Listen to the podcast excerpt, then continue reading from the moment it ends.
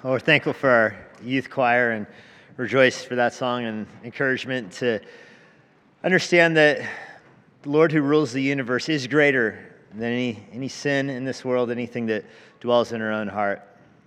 Well, this morning we have a special joy to uh, have a guest preacher this morning, Pastor John Glass, who's born in Paris but raised in Geneva, um, and then went to came to the United States, went to seminary at uh, Talbot Seminary out in Los Angeles, and then returned to Geneva to um, plant a church there. He's been pastoring the, it's a French name, but the English translation would be the Evangelical Bible Church of Geneva, something along those lines. If it's French, who knows?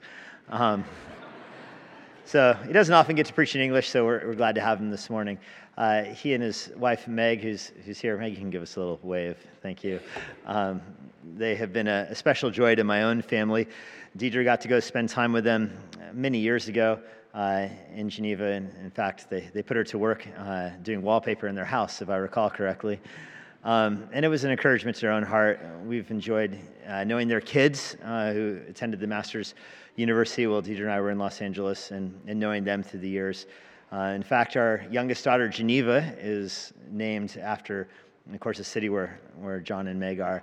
And that's because Geneva really represents the power of the light to penetrate the darkness. You know, the, Europe is in such darkness in the 1500s, and yet through Calvin's bringing the Reformation to Geneva, the light really shattered the darkness and turned the world upside down there with John Knox, and it just became a, a beacon of gospel hope, what the gospel can do in a dark world. And, um, and of course, Geneva has fallen back into spiritual darkness now. It's, you know, the church that John pastors is just about the only evangelical church in Geneva.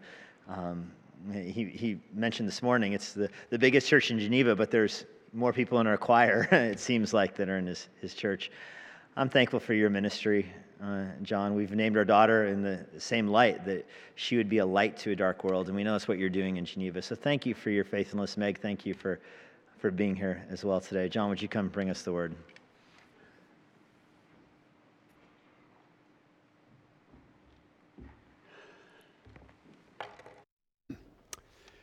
Eh bien, bonjour. Ah, il y a des Français par ici. Alors, si vous parlez français, d'accord, si vous comprenez le français, j'aimerais que vous leviez la main. If you speak French, I'd like for you to raise your hand. Thank you, I'm recruiting. D'accord. C'est super. Je suis content que vous soyez là. C'est excellent. I will not continue in French anyway. You know, in all three services, you got a bunch of French people. You must you get a French club going or something. That's really cool. Anyway, thank you so much. It's a great honor to be here today. Jesse, thanks for the invitation. And Deidre, it was indeed fun having you, what, 18 years ago or so? Yeah. So this is an amazing thing. I don't realize this. Deidre has been to Geneva.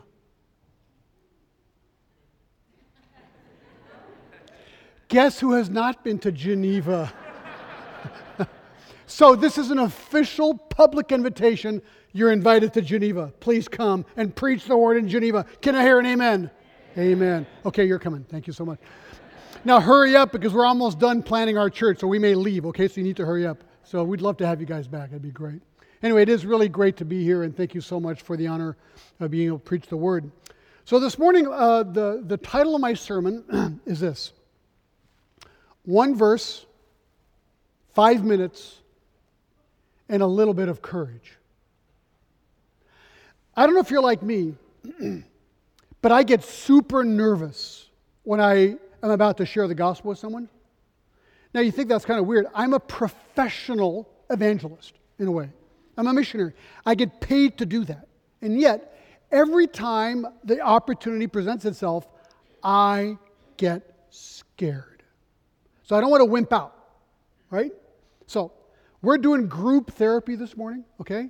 Because if you're like me, if you get a little like tongue twisted and nervous when you would think about even sharing the gospel, I would like to help us all today just get over that barrier, okay? So, my sermon is going to have two parts. First of all, I'm going to tell you my story, my testimony of how the Lord led me to Christ.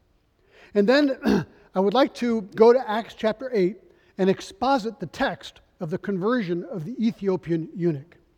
And I'm going to put those two stories together, and we're going to draw out of all that three key principles for effective evangelism. And it won't be scary. I hope this is a whole idea that this will really be exciting and that this will get you motivated to say, you know what?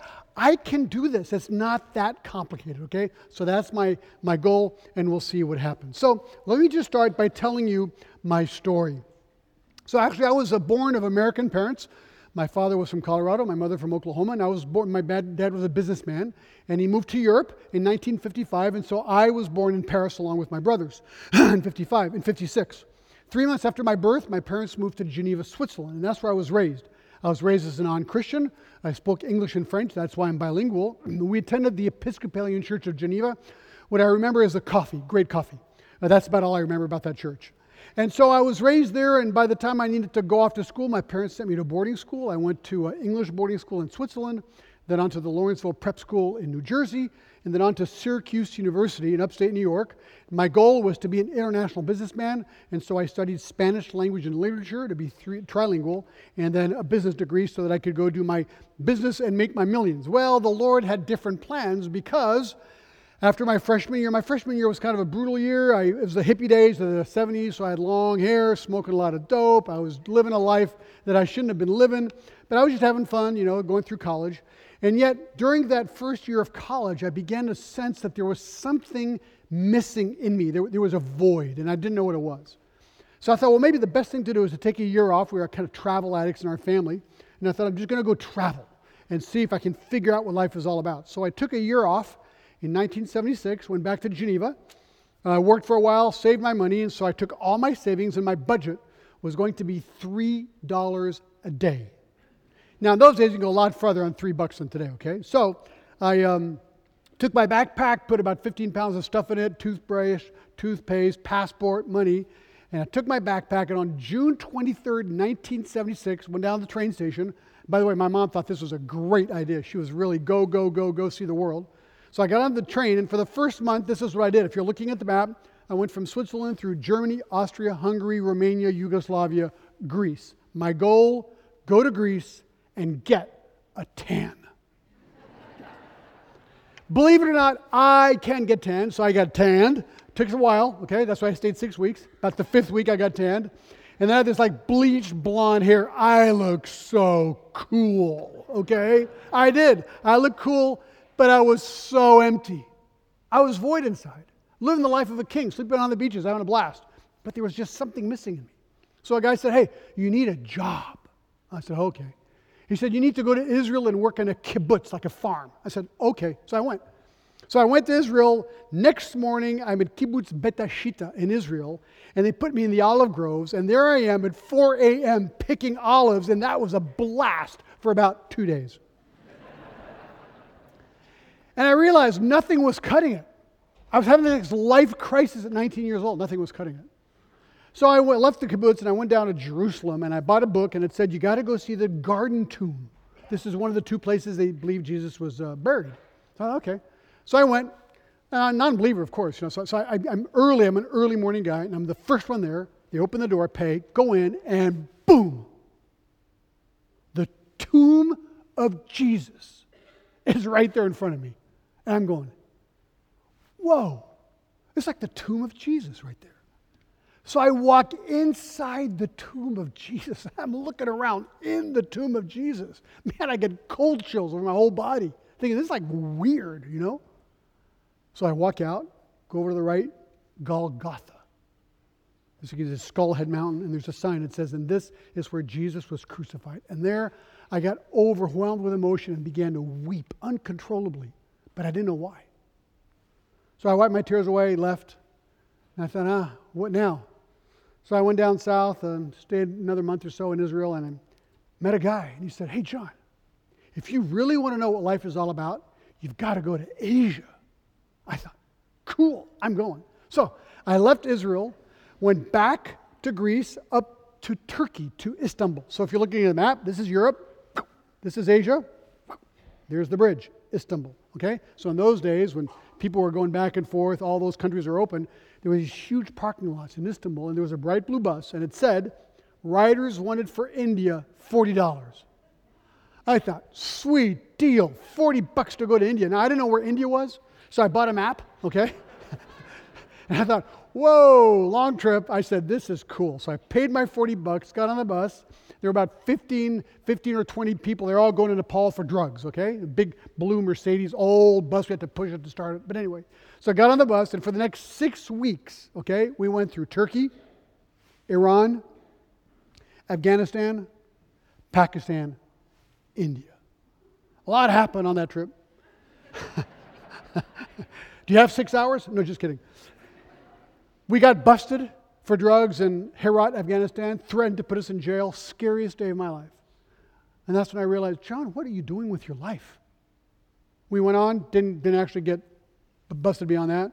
Went to New Delhi, got to India, and all my friends pulled out syringes and began you know, shooting up with heroin and stuff. And I thought, uh uh-uh, uh that is not me. We all have this conscience bar, and mine was flashing big time. And I knew that was not right. That was not for me. So I got off the bus in New Delhi. They went on to Nepal, and I was now been gone about five months. And, you know, then you, are hit with the poverty in New Delhi.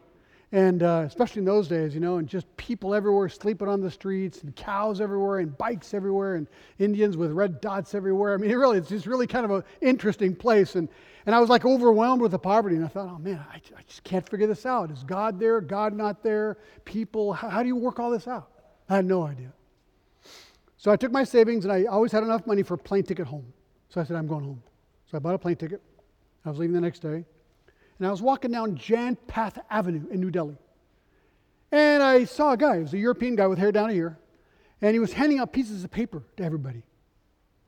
He was a missionary. So I didn't know what a missionary was. I'd never seen one in my life. I didn't know what that was. So he was just a really nice guy. So we started talking. He said, Hey, John, do you want to go and get a Coke? I said, Sure, I'll go get a Coke. So we went and had a Coke. And then in a few minutes, he said this to me John, can I show you one verse in the Bible? I knew Christians back at Syracuse, okay? They all looked like me, okay? They all had suits and ties, short hair. They all had Bibles and they all went to churches, you know, and I thought, ugh, that is just totally not me. I said, I don't know. He says, then he said this. Now, folks, try this sometime. No, I don't want to hear a verse in the Bible. So he said, John, this is the best seller in the history of the world. You need to know one verse. I said, okay. Fatal okay. so he took his Bible and he opened it to John 3:16. Never heard of it in my life. For God so loved the world that he gave his only begotten Son, that whoever believes in him should not perish but have eternal life. I said, okay. He said, John, let's analyze the verse. so I said, okay. Second fatal okay. So he says, For God so loved the world. What does the word world mean? I said, Well, the world, world, the word world means world, everybody. He goes, Exactly. He says, Chinese, Peruvians, Senegalese, Argentinians, Swiss, Americans, you could actually substitute your name. For God so loved John, he loved you. Hmm. For God so loved John that he gave his only begotten son. He said, Who's that? I said, I don't know. Context Jesus Christ. Whoa. Flashback.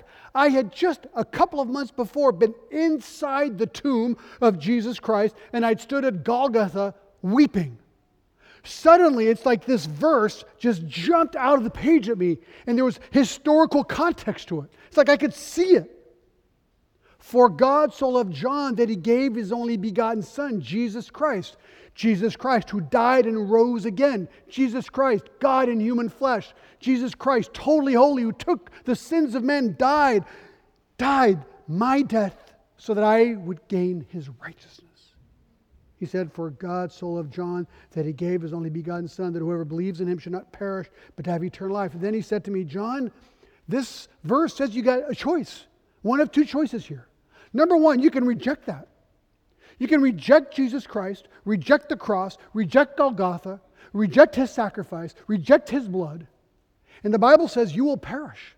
A holy God will judge you because the wages of sin is death. You will die physically and you will die spiritually. You will be cut off for all eternity from a holy God and suffer for it. You have to pay for your own sin. That's what it says. You will perish. For God so loved John that he gave his only begotten Son, that whoever believes in him should not perish but have eternal life. So you can perish, or what the verse says is you can believe and receive eternal life. You can recognize your sin, recognize that you are under the wrath of God for your sin, repent from the sin, realize, I hate that sin. And then let Jesus Christ, by faith, invite him to wash that sin away. John the Baptist said, right? John 1 Behold the Lamb of God who takes away the sin of the world. He said, He will remove your sin, all of it, past, present, and future, and give you, according to the verse, eternal life. That's what it says. Then he said, What do you want to do? Man, my heart was pounding. I knew I was a sinner. I knew that. And deep down, I, I wanted forgiveness, but I loved my sin. And I got scared. I got up and I walked out. The guy paid, walked out, came after me, followed me, said, John, this is your last chance. Repent now and trust Christ. And I said, okay. So, right then and there in the street in New Delhi, cows everywhere, people, bikes everywhere, I bowed my head and I said, Jesus Christ, if you can really do this, if you can really wash my sin away, if you can really give me eternal life, do it now. No thunder, no voice from heaven, no lightning. But at that instant, ladies and gentlemen, the God of the universe invaded my little heart. And I was forgiven of all my sins by the blood of Jesus Christ. At that instant, all of it, past, present, future, I was declared righteous. And I was given eternal life.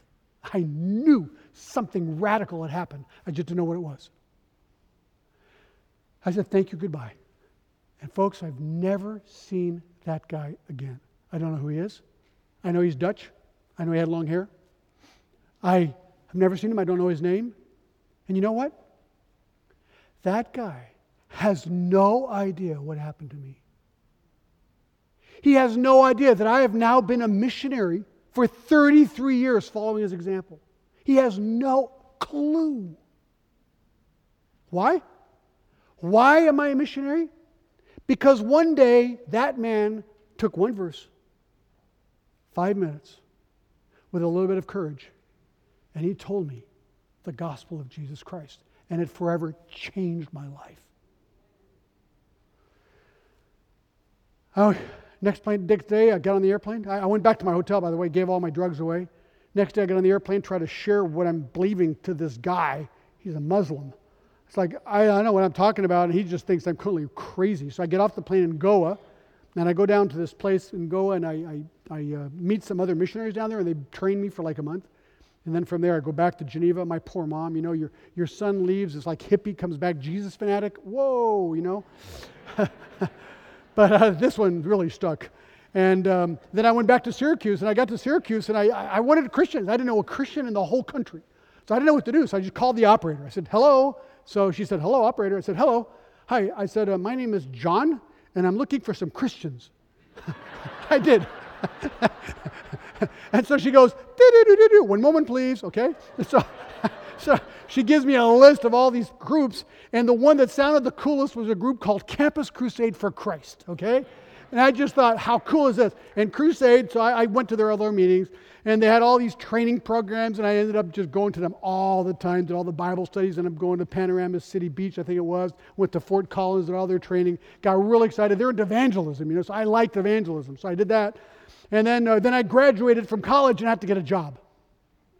So I got a job, and I got a job. Actually, I got a job as a flight attendant uh, with Pan Am. And one day I was at the airport in Kennedy Airport, and I ran into the most beautiful flight attendant who's a Christian in the history of mankind, and I married her right there. Okay.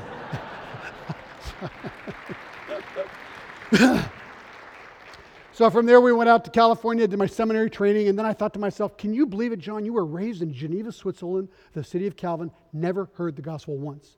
I said, that's wrong. There's just something wrong about that scenario. So I asked the Lord, can we just go back?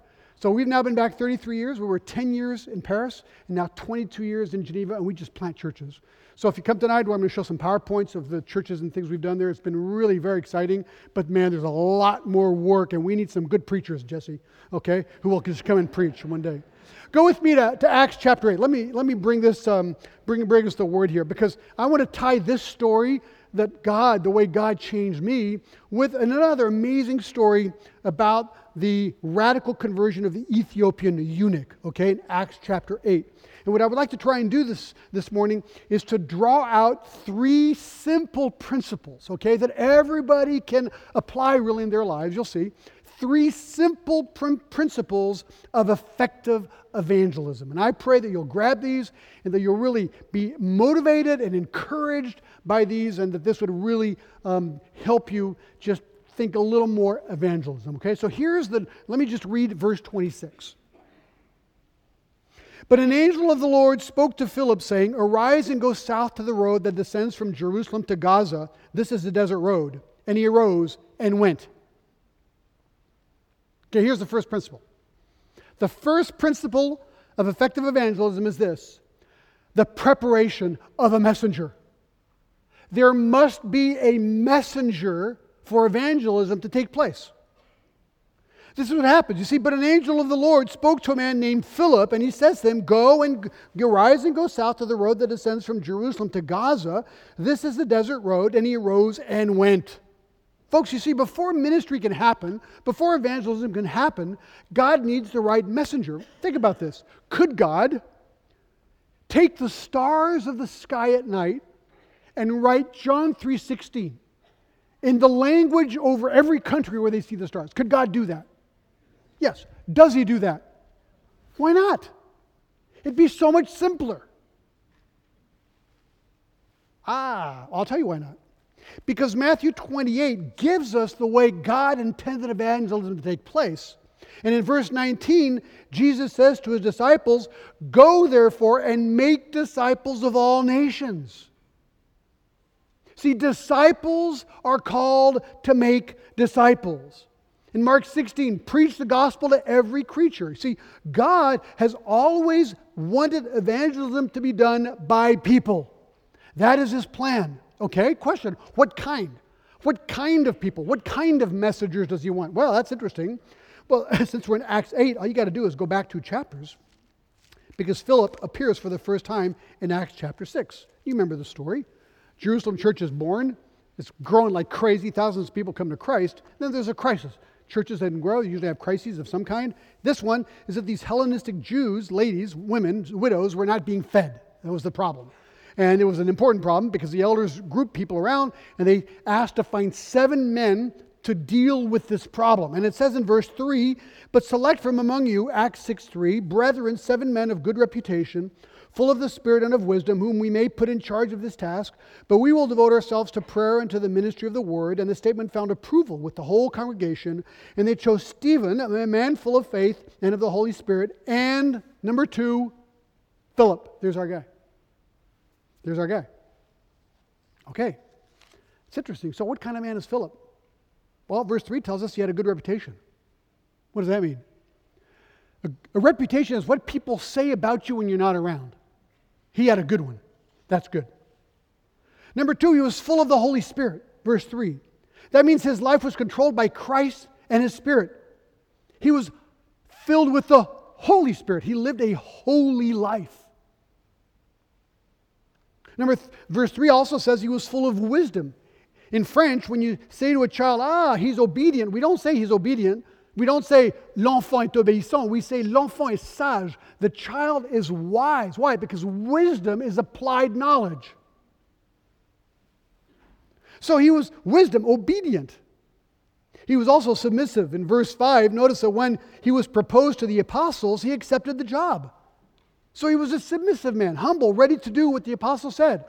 He was also humble because in verse 6, he's willing to serve in a small and menial task. People could say, Well, I don't really want to serve tables. That's no big, big ministry. It didn't matter. He was submissive, humble, ready to serve anywhere. By the way, that is how you build a good reputation by serving. By serving. And it's interesting, now the church of Jerusalem gets beat up, persecuted. Acts 8 what happens? This is amazing.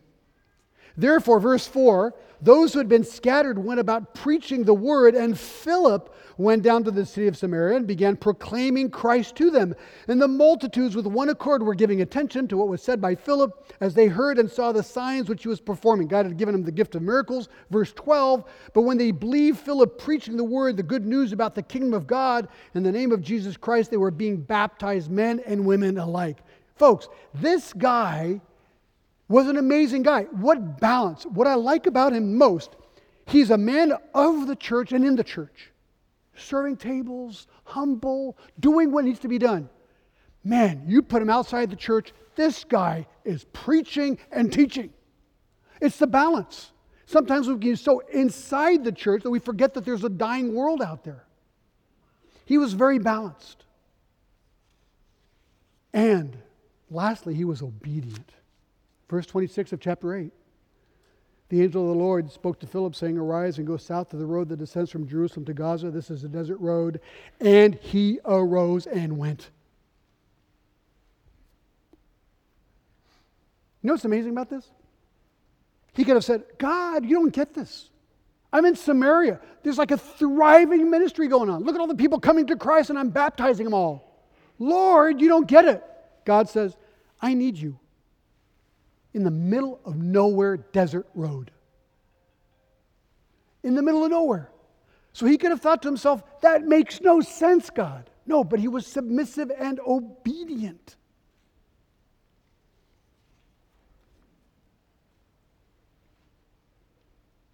I've often wondered what it took for that man, the Dutch guy, to be on that street in November 1976 to meet me.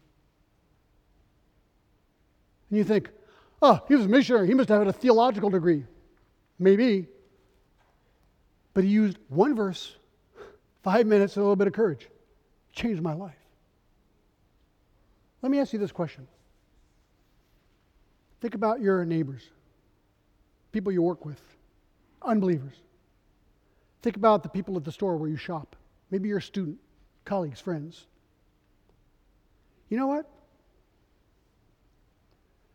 If God needed a messenger, would he use you? Are you ready? Let me ask you this. Could you use one verse, John 3:16, to share the gospel clearly, succinctly, and powerfully to someone in five minutes? If you don't, I, I, I beg you to learn how to do that. Because I'm going to ask you this Do you believe in cold turkey evangelism? Oh, yeah. I'm the result of cold turkey evangelism. One verse. It's incredible. So you see, that is actually, that is the first key ingredient to effective evangelism, the preparation of the messenger. But there's a second one. There's a second one. The second key to effective evangelism is the preparation of the recipient. You got a messenger and then you got a recipient. And what we're going to see now is that God prepares the recipient like he prepares the messenger. So, what do we know about the recipient? Verse 27. So he arose and went, and behold, there was an Ethiopian eunuch, a court official of Candace, queen of the Ethiopians, who was in charge of all of her treasure. And he had come to Jerusalem to worship. And he was returning and sitting on his chariot and was reading the prophet Isaiah. And the Spirit said to Philip, Go up and join this chariot. And when Philip had run up, he heard him reading Isaiah the prophet and said, Do you understand what you're reading? And he said, No. How could I unless someone guides me? And he invited Philip to come up and sit with him. It's a really interesting little story here. So, God prepared Philip, but God also actually prepares the eunuch. How? Well, he was being prepared back in Ethiopia, where he came from, but also in Jerusalem. What do we know about him? First of all, he was Ethiopian, verse 27 says, from the country of Nubia, which today is really southern Egypt or Sudan. Secondly, he was a eunuch. He was castrated so as to guarantee sexual irreproachability as a guardian of the king's harem, verse 27. Verse 27 also tells us he was a very important government official. He was a minister of the treasury under Queen Candace, queen of Ethiopia. In other words, he was in charge of all of her money. This is a top government post, okay? So, probably a very wealthy man, probably had a big entourage with him. He also owned, someone came up to me and told me this, it's true. He owned a scroll, which means he was a very wealthy man. To be able to own a scroll in those days was no small thing. And he could read, so he's educated. He was also a religious man. Verse 27 says that he had come to Jerusalem to worship. Well, that's interesting. He had come for the Pentecost celebrations mentioned in Acts 2. That means he was probably a Gentile proselyte to Judaism. In other words, he was a non Jew. At one point, got converted to Judaism. And he'd come to celebrate Pentecost in Jerusalem. And so he's going home. He had traveled an enormous distance to come to Jerusalem, and now he's going back. But what's interesting, and this is maybe the most interesting, interesting, is that he was a searching man. You see, he was a religious man, he was a worshiper of God, but it's clear from this passage that he's still empty. He is unsatisfied, he's seeking, he's wondering, he's trying to understand the truth. He was worshiping God without really knowing Him. You see, Judaism in those days, as we know from Jesus and how he dealt with the Pharisees in Matthew 23, where he blasts them and he says, You're going to hell, and you make your proselytes twice as much a son of hell as you.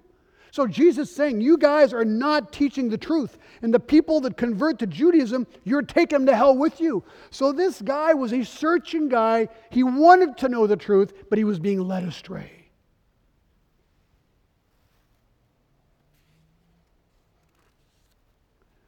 Amazing. And so here he is on his chariot going home, reading the Bible, trying to figure it out.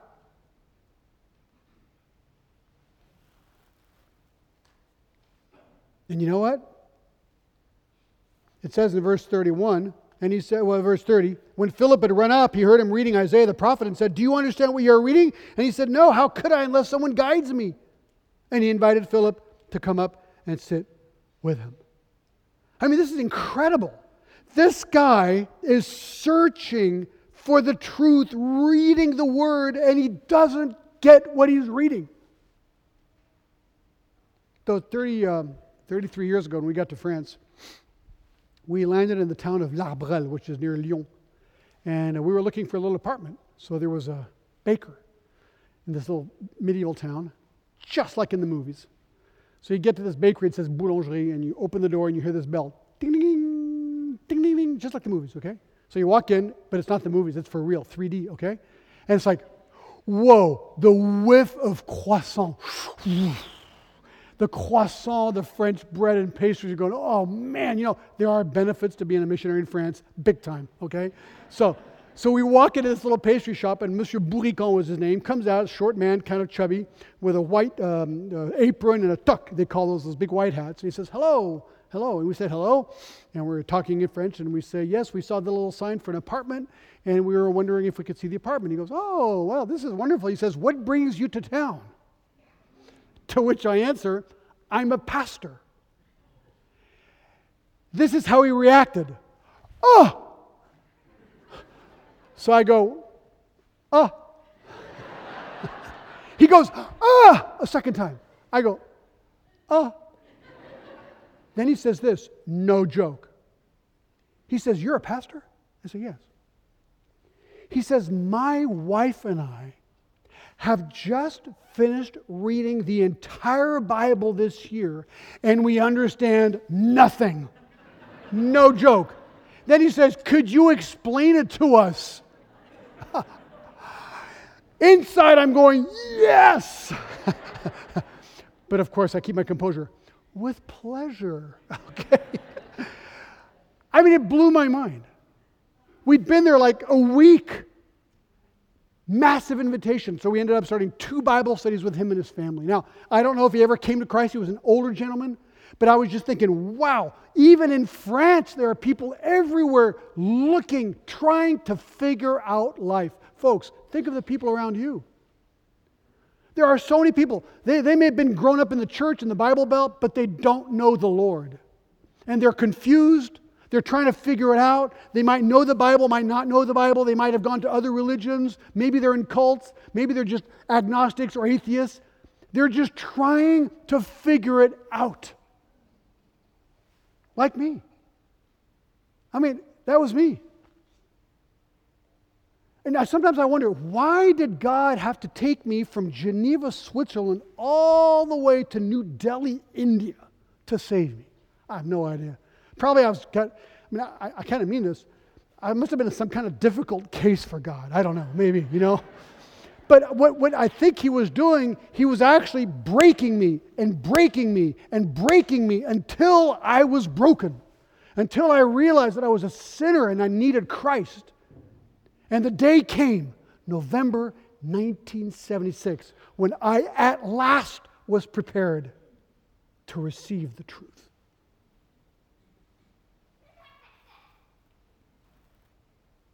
So, those are the first two principles. Number one, God prepares the messenger. My question is are you ready? Are you prepared? Number two, God prepares the recipient. Now, here's the third one. This is the coolest of all. Okay? Effective evangelism. You need the preparation of the messenger, you need the preparation of the recipient, and here you go. You need the preparation of the circumstances. God puts those two together. See, God gets all the glory because He knows who the messengers are who are prepared. He knows who the recipients are prepared. And that's when He just like puts them together. That's why He says to Philip, Hey, go to this desert road. Philip's going, Well, I, I don't know. Why am I going? No, he just goes. And the Ethiopian eunuch's on his chariot. He has no idea what's going on. So, what's the story here? So, when Philip had run up, so God says, run up, verse 30. So, so the chariot's going like this. Philip runs up, he's running up, then he slows down, and now he's walking next to the chariot, okay? He's walking, he's walking, and he listens to what is being read, and he recognizes it, Isaiah 53. And then he says, What? Verse 30.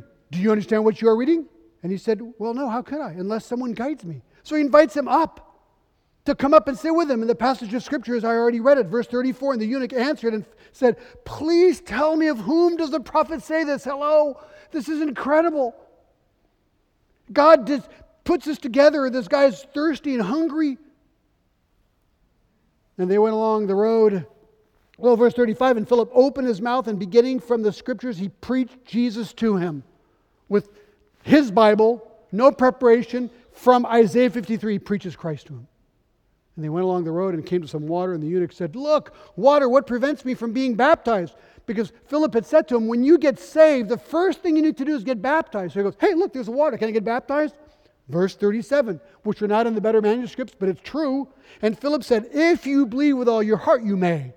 And he answered and said, I believe that Jesus Christ is the Son of God. And he ordered the chariot to stop. That's his conversion right there. And they both went down to the water, Philip as well as the eunuch, and he baptized him. And when they came up out of the water, the Spirit of the Lord snatched Philip away, and the eunuch saw him no more, and he went on his way rejoicing. I mean, what an amazing story. And this is, this is a story that happened to me.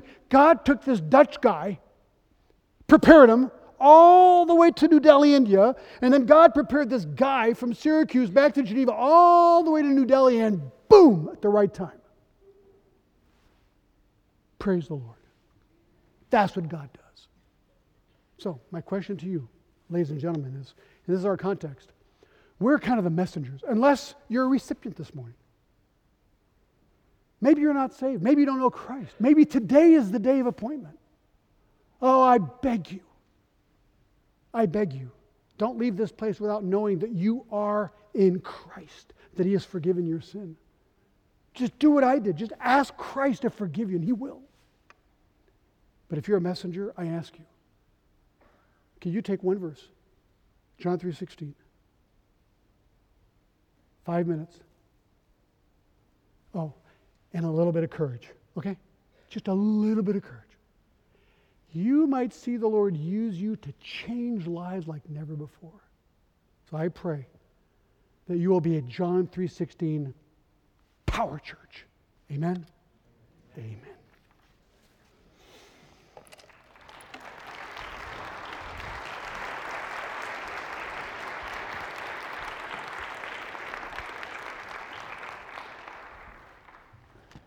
Thank you for that encouragement, and that challenge, Sean. Let's go to the Lord now and seal these things in our heart.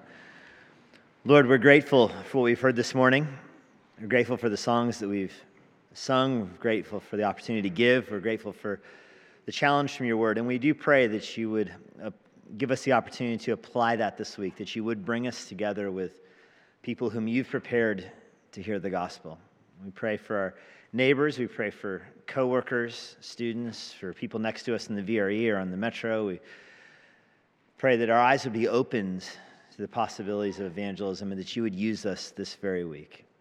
We pray that as we return next Lord's Day, that we would have stories of those who've heard the gospel from our faithfulness. We ask this in Jesus' name. Amen. You have been listening to Immanuel with Pastor Jesse Johnson. You can find more resources like this at ibcva.com. Here is a parting word from Pastor Jesse. If you have any questions about what you heard today, or if you want to learn more about what it means to follow Christ, please visit our church website, ibcva.com. If you're not a member of a local church and you live in the Washington, D.C. area, we'd love to have you worship with us here at Immanuel.